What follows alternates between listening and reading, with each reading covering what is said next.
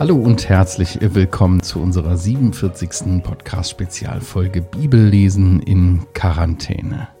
Wir sind Jochen Endres und Christian Kaspari und ja, wir lesen von Montag bis Freitag hier gemeinsam das Markus-Evangelium und tauschen uns darüber aus. Ja, du triffst uns auf YouTube, Spotify, iTunes und bei Radio HBR. Und heute sind wir im Markus-Evangelium Kapitel 12 angekommen. Wir nähern uns mit Riesenschritten. Nein, eher mit kleinen Schritten dem Ende. Äh, nee, da haben wir schon noch ein bisschen was vor uns. Und wir lesen Vers 1 bis Vers 12. Ein Gleichnis. Ein Gleichnis, ja, genau. Und er fing an, in Gleichnissen zu reden. Ein Mensch, Mensch, ein Mensch pflanzte einen Weinberg und setzte einen Zaun darum und grub einen Keltertrog und baute einen Turm und er verpachtete ihn an Weingärtner und reiste außer Landes. Und er sandte zur bestimmten Zeit zu den Weingärtnern einen Knecht, um von den Weingärtnern etwas von den Früchten des Weinbergs zu empfangen. Sie aber nahmen ihn, schlugen ihn und sandten ihn leer fort. Und wieder sandte er einen anderen Knecht zu ihnen, und den verwundeten sie am Kopf und beschimpften ihn. Und er sandte einen anderen, und den töteten sie, und viele andere, die einen schlugen sie, die anderen töteten sie. Noch einen hatte er, einen geliebten Sohn, den sandte er als letzten zu ihnen, indem er sprach, Sie werden sich vor meinem Sohn scheuen. Jene Weingärten aber sprachen zueinander, Ha, das ist der Erbe. Kommt, lasst uns ihn töten, und das Erbe wird unser sein. Und sie nahmen und töteten ihn und warfen ihn zum Weinberg hinaus. Was wird der Herr des Weinbergs tun? Er wird kommen und die Weingärtner umbringen und den Weinberg anderen geben. Habt ihr nicht auch diese Schrift gelesen? Der Stein, den die Bauleute verworfen haben, der ist zum Eckstein geworden. Vom Herrn her ist er dies geworden, und er ist und er ist wunderbar in unseren Augen. Und sie suchten ihn zu greifen und fürchteten die Volksmenge, denn sie erkannten, dass er das Gleichnis auf sie hingesprochen hatten, hatte, und sie ließen ihn und gingen davon. Ja, hier haben wir wieder diesen Vergleich. Weinberg, mhm. ein Bild von Israel, von dem Volk Gottes, was herausgerufen, abgesondert worden ist, um ja, ein besonderes Volk zu sein. Nicht, weil es ein besonderes Volk war, sondern weil Gott es so vorgesehen hatte. Ja, und das ist hier ein Vergleich, ein Gleichnis. Ja. Vielleicht können wir mal ein bisschen auseinanderklamüsern, was ist was. Ja, gerne. Ja. Vielleicht erst nochmal, wo steht es hier, dass wir die Übersicht wieder haben? Ja. Du magst ja meine Strukturen oder tust kurz, jedenfalls so. Kurz vor Jerusalem, aber du, genau. Du den Zettel nochmal von Genau, Mal. die mit den vier Fragen. Mhm. Wir sind also jetzt zwischen Frage 1, die wir schon abgehandelt mhm. haben, die Frage, ähm, in welcher Vollmacht tut er das? Und der nächsten Frage, die lauten wird, muss man dem Kaiser Steuer zahlen? Mhm. Also wer ist eigentlich unser Oberster, der Kaiser oder Gott? Mhm. Und den weiteren Fragen. Hier zwischen erzählt der Herr ein Gleichnis und wir werden sehen, dass das Gleichnis eigentlich sogar alle vier Fragen in irgendeiner Weise beantwortet. Aber dazu dann später. Also jetzt nimmt der Herr die Initiative und wieder finden wir etwas, was wir schon im letzten Abschnitt hatten. Sie sind sauer auf ihn, mhm. sie, äh, sie wissen ihm nichts zu antworten und sie wollen ihn eigentlich töten. Aber sie haben Angst vor den Menschen. Das mhm. hatten wir in Kapitel 11, Vers 18 genau. oder 17, da stand das, dass sie Angst vor den, der Volksmenge haben. Dann bei der Antwort beim letzten Mal haben wir gesehen, sie antworten ihm nicht, weil sie Angst haben, wir können jetzt nicht richtig antworten, sonst äh, wird das Volk uns ähm, Ärger machen. Und hier ja jetzt zum Schluss auch, sie erkennen sehr wohl, wem das Gleichnis mhm. gilt und sagen nichts. Mhm. Ja, bevor du jetzt erklärst, was das alles ist, möchte ja. ich ganz gerne, dass wir ein Lied lesen. Könntest du das mal vorlesen? Ja, sicher doch. Das Weinbergslied ja. aus Jesaja 5. Ja. ja. damit man sieht, woher wir die Auslegung des Gleichnisses haben. Denn der Jesus hat dieses Gleichnis nicht einfach so erzählt. Das kannten die Leute. Die kannten das Weinbergslied. Jesaja Singen 5. will ich, meinen Freund. Das meinst du. Genau. Ja. Ja, Vielleicht die ersten 1. drei Verse und ja. dann Vers 7 mhm. oder so. Mhm. Singen will ich von meinem Freund das Lied meines Liebsten von seinem Weinberg. Einen Weinberg hatte mein Freund auf einem fetten Hügel und er grub ihn um, säuberte ihn von Steinen, bepflanzte ihn mit Edelreben. Er baute einen Turm, in seine Mitte hieb auch eine Kelterkufe darin aus. Dann erwartete er, dass er Trauben bringe. Doch er brachte schlechte Beeren oder Herlinge. Ne? Mhm. Und Vers 7, denn der Weinberg des Herrn, der Heerscharen, ist das Haus Israel und die Männer von Juda sind die Pflanzungen seiner Lust. Und er wartete auf Rechtsspruch und siehe da Rechtsbruch, auf Gerechtigkeit und siehe da Geschrei über Schlechtigkeit. Ja. Vers 3 hieß es noch, und nun Bewohner von Jerusalem und Männer von Juda, um deutlich zu machen, dieses Weinbergslied wurde in Jerusalem oder gegen Jerusalem ja. gesungen. Also den Männern hier, denen der Herr Jesus das Gleichnis erzählt, war das sehr wohl geläufig genau. und sie wussten ganz genau, auf was der Herr hier anspielt. Ja, für uns heute, die uns das vielleicht nicht so geläufig ist, wenn wir das ein bisschen auseinandernehmen, also der Besitzer des Weinbergs, ja, der symbolisiert äh, oder der ja ist hier mit der Herr gemeint, ne? Gott genau. selbst. Er ist der Weinbergbesitzer. Was bedeutet sein Handeln im übertragenen Sinn? Ja, wie wir das auch schon in Jesaja sahen, das ist ja fast parallel, wie der mhm. Jesus hier formuliert. Also die Mühe, die Gott sich gibt mit Israel. Er hat es bewacht, er hat einen Turm äh, gemacht, er hat ähm, es mit Wasser bewässert, er hat alles eigentlich er hat getan. die besten Reben angepflanzt. Genau. Edelreben. Genau. Also Gott ist der Geber den Menschen. Ja. Äh, und insbesondere seinem Volk Israel. Dem, mhm. dem hat er sich offenbart als ein Geber, als ein Schenker, als jemand, der sie mit reichlich guten Dingen ausrüstet, oder? Ja. Ja, der Weinberg, hast du schon gesagt, ist Israel, das Volk, ganz genau. Ja, und die Pächter des Weinbergs, wer, was tun die hier? Wer sind die? Da sind wahrscheinlich. Ja, das können wir aus dem Weinbergslied, glaube ich, nicht genauso abnehmen, äh, herausnehmen, aber wir sehen ja am Ende, dass die mhm. Pharisäer verstanden haben, dass sie gemeint dass sind. Also die Weingärtner, sind, ja, sie haben eine besondere mhm. Verantwortung. Mhm. Ähm, sie sind natürlich jetzt nicht ganz Israel, sondern die Führer und so ist in so einem Weinberg mhm. nicht nur die Frage, warum wächst denn da nichts Vernünftiges, sondern was sind das denn für Weingärtner, die denn da hantieren? Und so müssen das die Weingärtner müssen die Obersten ja, sein, oder? Ja. Und die Knechte, die immer wieder geschickt werden, das waren über viele Jahre immer die Propheten. Ne? Einer nach dem anderen wurde geschickt und das sagt der Herr ja auch. Was habt ihr mit denen gemacht? Ihr habt sie getötet, ihr habt sie umgebracht, mundtot gemacht und so ja. weiter. Ihr habt nicht auf sie gehört. Und der letzte, den er hier schickt, das ist dann der eine geliebte Sohn. Da spricht der Herr von sich selbst. Genau. Als der geliebte Sohn, der hier gegeben wird. Und was machen sie mit ihm? Er sagt das schon prophetisch auf das, was noch in den nächsten Tagen passieren wird, nämlich ja. dass er der Verworfene sein wird, der, der getötet wird von ihnen. Und da packt er sie ja eigentlich wirklich, also das ist ja sowas von Klartext, eine solche Offenbarung. Ja, ja. Ich habe das lang durchschaut, dass ihr mich töten wollt. Ja, ja. Und ich sag's nochmal, ich bin der Sohn Gottes, ja? Da sagt er auch damit, genau. Ja. Und er stellt, meine ich, auch Gott vor, oder? Also mhm. man, ich hätte das ein bisschen kürzer gefasst. Mhm. Also, die Geschichte ist ja fast unglaublich, oder? Könntest du dir das mhm. vorstellen? Dir gehört ein Weinberg und du sagst, ihr Pächter, jetzt gib mal. Das war mhm. übrigens üblich, habe ich gelesen, dass die, ähm, dass die Pacht in, haben, ja. in einen Teil der Frucht bestand. Ist ja auch ja. ganz vernünftig, ja. nicht wahr? Du bekommst kein Geld, sondern bekommst Anteil an der Frucht. So, und jetzt, wie viel Knechte hättest du geschickt? also, wenn sie den ersten Knecht auf den Kopf schlagen, steht hier, ja? Äh, den nächsten verwunden sie. Also ich hätte dann kein Knecht mehr geschickt, nee. sondern ich hätte schon. Eine ganze Armee geschickt. Genau, oder? Ja, klar, weil das geht ja gar nicht so. Und was macht Gott? Er schickt einen Propheten und, und sie hören nicht auf den Propheten. Sie ja. töten den sogar vielleicht. Er schickt wieder einen. Er schickt noch einen. Das zeigt uns etwas auch über die Langmut Gottes, ne? Die Liebe Gottes, die Langmut, genau. Mit seinem Volk, ja, sehr, sehr geduldig. Immer wieder versucht er es. Das sagt er auch an mehreren Stellen, ne? auch im Alten Testament, wie sehr er sich bemüht hat um sein Volk. Mhm. Aber sie wollten nicht hören. Ja. Mhm. Du hast eine Stelle auf. Ja, ich, hab, ich bin hier im Psalm 118, das ist ja das Zitat, oh, was du da bist ja schon am Ende, ja. Ja, ja ich, keine Ahnung. Also, ja, was hast du da noch so zu sagen? Hier? Na, nein, du willst ja zu Psalm 118, ich bin gespannt.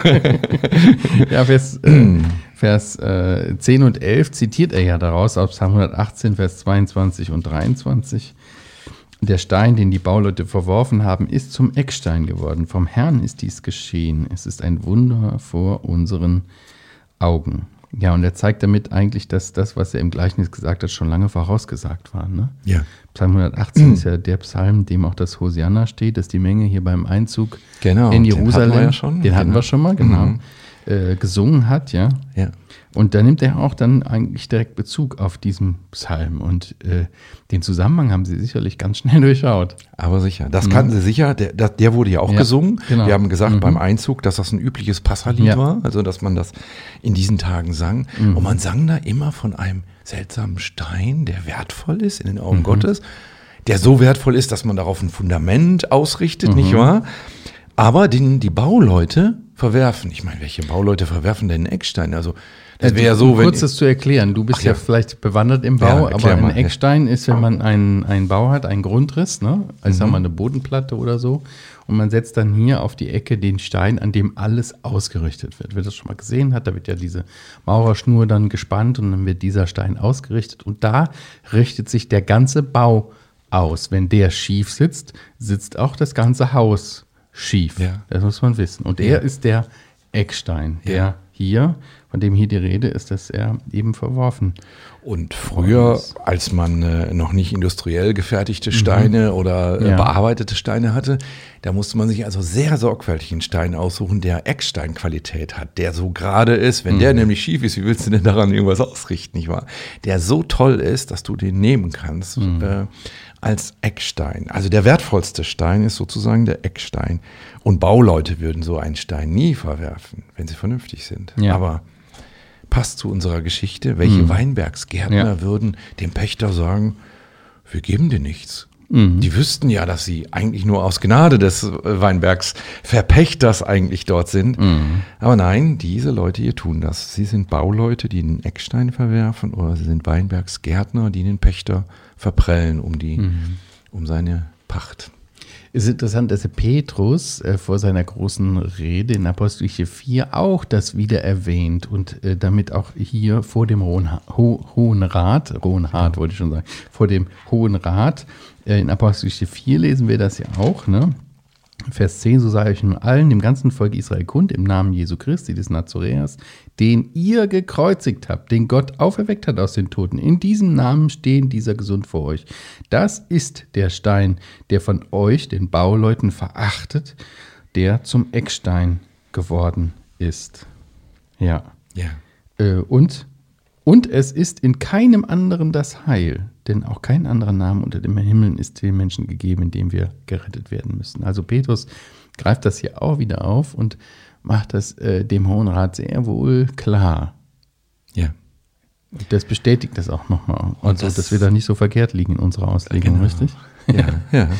Und er sagt das nach der Auferstehung Jesu. Weil Ja. das ist doch komisch hier in diesem Zitat, oder? Die Bauleute haben den Eckstein verworfen.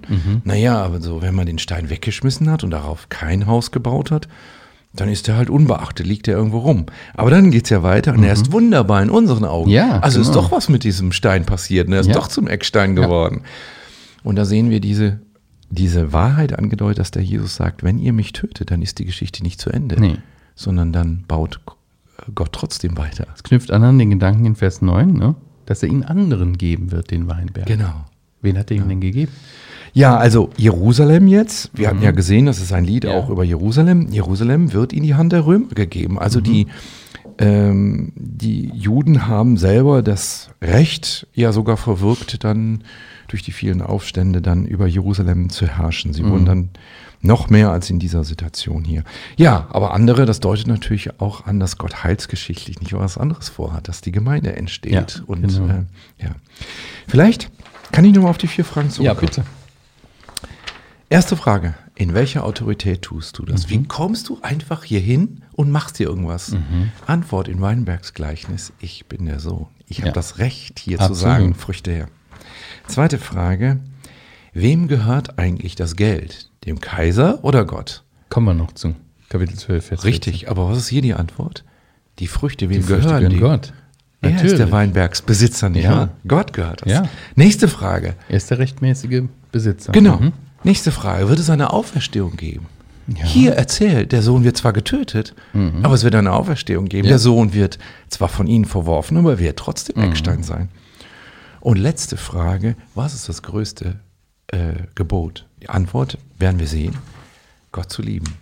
Und diesen Gott, der sich hier so beschreibt, oder? Dass er seinen geliebten Sohn steckt extra. Er hatte noch einen geliebten Sohn, mhm. ja. Der so viel Langmut, hast du eben gesagt, mhm. beweist, ja. Mhm. Den muss man doch lieben, oder? Das ist doch mhm. das Größte, dass man sagt, der gibt uns alles. Und der hat offenbar auch verziehen, dass sie die Knechte getötet haben und so. Zum Schluss gibt er ihnen sogar noch den Sohn. Mhm. Boah, dieser Gott ist zu lieben. Also wir sehen, dass der Jesus hier in die vier Fragen hinein ein Gleichnis webt, ja, das eigentlich die Fragen beantwortet oder zumindest andeutet die Antwort mhm. darauf. Mhm. Was ist das Größte, Gott zu lieben? Einen solchen Gott, der seinen Sohn zum Schluss gibt, den muss man lieben oder den sollte man lieben. Also die Langmut, die Gnade Gottes wird sicherlich deutlich in der Geschichte Israels, aber es hat auch ein Ende. Auch das wird deutlich. Genau. Ja, es wird, es gibt, es gibt auch ein Ende der Gnade. Es gibt Gericht. Es gibt Vernichtung. Ganz eindeutig, Vers 9b, ne? Er ja. wird kommen und die Weingärtner umbringen. Ja, In Matthäus heißt es, deutlich. dass er sie fragt ja. und dann geben sie die Antwort, aber mhm. offenbar hat er die nochmal wiederholt mhm. und gesagt, tatsächlich, so, so würde ein mhm. Weinberggärtner das machen. Okay, und jetzt fragen wir uns, was wollte der Herr denn damit deutlich machen? Ich glaube, es ist eine Offenbarung mhm. ihres Herzens, ne? Was ihres Herzens der nächsten Schritte, was passieren würde. Sie würden auch, ihn tatsächlich ja. umbringen. Aber auch, dass die Geschichte Gottes dann nicht zu Ende ist dass er auferstehen würde. Das sieht so ganz harmlos aus, aber steckt sehr viel drin in dieser Gleichnisgeschichte. Ne? Absolut. Absolut, oder? Das ist sozusagen der Kern von unseren drei ja. Kapiteln, 11, mhm. 12 und 13. Diese mhm. Gleichnisgeschichte. Sie fasst uns zusammen, was, das, was der Vorwurf Gottes an die Führer ist, wie weit mhm. ihre Ablehnung gehen würde. Mhm. Ja, und wie die Geschichte weitergeht. Eigentlich ist es sehr kurz gedacht von denen zu meinen, Vers 7, ne, das ist unser Erbe, das ist der Erbe, also komm, lass uns ihn töten, damit das Erbe unser sein. Also als wenn der Weinbergbesitzer sich so mit sich so äh, äh, umgehen lassen würde. Also sie wollten das ausschließliche Recht, hier das Volk ja auch zu führen und zu lehren, das wollten sie einfach auf diese Weise an sich reißen, ja. Sie wollten ihre religiöse Stellung auch Jesus gegenüber nicht verlieren oder abtreten müssen. Ja. Das haben wir ja auch in dem Abschnitt davor schon genau. sehr deutlich da, gesehen. Ne? Dachte ich auch. Da und hast du dachten, über Autorität gesprochen ja. und eigentlich welche Autorität haben Sie denn? Also wenn der Weinbergsbesitzer seinen Sohn schickt, dann haben Sie keine Autorität. Ja. Aber Sie haben sich tatsächlich über dessen ja. Autorität gesetzt. Sie ja. haben gedacht, echt, äh, wenn wir den töten, dann wäre dann Ihre Macht unanfechtbar. Und damit, das macht auch deutlich, dass Sie überhaupt gar nicht mit Gott rechnen. Sie haben eine, total auf einer ganz menschlichen Ebene nur für sich gedacht. Ja. ja. Und ich finde, dass das heute noch wichtig ist, wenn wir Evangelium verkündigen, Menschen gegenüber, dass mhm. wir ihnen dieses sagen. Du stehst in Gottes Schuld. Du bist ein Gott, ein Geschöpf Gottes. Und Gott erwartet von dir Frucht mhm. sozusagen. Mhm. Er hat dich nicht einfach so geschaffen, damit du regierst, sondern du hast die Autorität, eine abgeleitete Autorität von ihm. Und ja, überleg dir, was du in deinem Leben für ihn bringst. Mhm. Du kannst nichts bringen, du musst dann sehen, ja, mhm. ich brauche Jesus, den Herrn. Ja, und sie suchten ihn zu greifen. Vers 12. Und fürchteten die Volksmenge, denn sie erkannten, dass er das Gleichnis auf sie hin gesprochen hatten, und sie ließen ihn und gingen davon. Also ihre Geist, also ihre Reaktion hier auf das, was der Jesus sagt, macht auch, unterstreicht nochmal ihre eigentliche Geisteshaltung, ja. Wird ja. noch deutlicher. Ja. Wir haben es jetzt ja. wieder gelesen, wir lesen es andauernd, es kommt immer näher, aber es ist eigentlich schon, mhm. wie wir gesagt haben, ab Kapitel 3, Vers 6. Mhm. Ist eigentlich klar. Sie eigentlich ist es ein Riesenproblem. Zum einen, dass man selbst die letzte Autorität ja. ist und die letzte Instanz. Ne? Ja. Also dann wird man immer scheitern. Ja. Egal, ob das jetzt in einem, in einem Arbeitsverhältnis oder ob das hier im, im, im Glaubensleben ist oder sowas. Ne? Wir sind immer verantwortlich anderen gegenüber. Ja. ja. Das stimmt. So ganz stimmt. autark. Und da, dem Trugschluss, also de, dem waren sie ja total aufgesessen hier. Ne? Sie ja. meinten, sie sind die religiöse Instanz, ja. sie sind die Autorität. Ja. Und sie hinterfragen den Sohn Gottes, mit welchem Recht tust du denn diese Dinge, dass du hier in den Tempel kommst und einfach aufräumst? Und der Jesus macht ihnen das hier so unmissverständlich klar. Mit welchem Recht könnt ihr, ihr seid nur Pächter, wie, mit welchem Recht spürt ihr euch hier so auf? Nicht wahr? Das ist die Frage, die dahinter steht, genau, ja. Ja. Okay. Tragisch, dass Menschen. Was lernen wir daraus? Jetzt haben wir ja genug Pharisäer-Bashing gemacht. genau. Ja. ja. Das scheint wohl auch eine Gefahr für uns zu sein, Ja. dass wir das manchmal vergessen, ja, dass wir vielleicht in Gemeinden oder in Familien uns aufführen, als ob wir die letzte Instanz wären. Das sind wir nie, wie du gesagt hast, ja. Ja, und auch, dass wir erkennen, dass ähm, ja, wir für unser Leben selbst verantwortlich sind. Vor Gott, Ja, ja. Mhm. Und dass Gott eigentlich die Autorität über unser Leben ist, ja, ja, dem wir auch mal rechenschaftspflichtig sind. ja. Jeder Mensch wird einmal vor Gott stehen und Rechenschaft ablegen müssen. Wir sind nicht autark. Ja, ja. Und es ist wirklich erstaunlich, wie langmütig Gott ist. Aber wir sollten das nicht verwechseln. Es kommt der Moment, wo er tatsächlich hier Gericht übt. Das sagt er hier auch deutlich. Also bei aller Langmut, die wir bewundern können, bei allem, Mensch, dass Gott sich das bieten lässt, dass man manchmal auch wirklich denkt, wenn ich Gott wäre, ich hätte mir das nicht bieten lassen. Ja. Das sagt ja auch irgendwie dieses Gleichnis. Aber er lässt sich nicht alles bieten. Es gibt den festgesetzten Zeitpunkt, wo er kommt und die Weinberggärtner tatsächlich umbringt. Das steht hier auch so deutlich, ja. Ja, gut. Hast du noch was zu sagen? Dass wir uns auf die nächsten drei Fragen freuen, ne? die wir dann danach besprechen, die oder? Frage nach der Steuer und die nach der Auferstehung. Genau, Das ist ja auch sehr prekär, unser nächster Abschnitt. in jedem Fall. In jedem Fall. Gut, dann würde ich sagen, machen wir an dieser Stelle Schluss. Vielen Dank fürs Zuschauen und Zuhören. Gerne kannst du uns deine Fragen stellen. Podcast.heukebach.org oder hinterlass einen Kommentar bei YouTube oder einen Daumen nach oben. Wir freuen uns, wenn du uns weiterempfehlst und sagen an dieser Stelle Tschüss, bis zum nächsten Mal. Tschüss.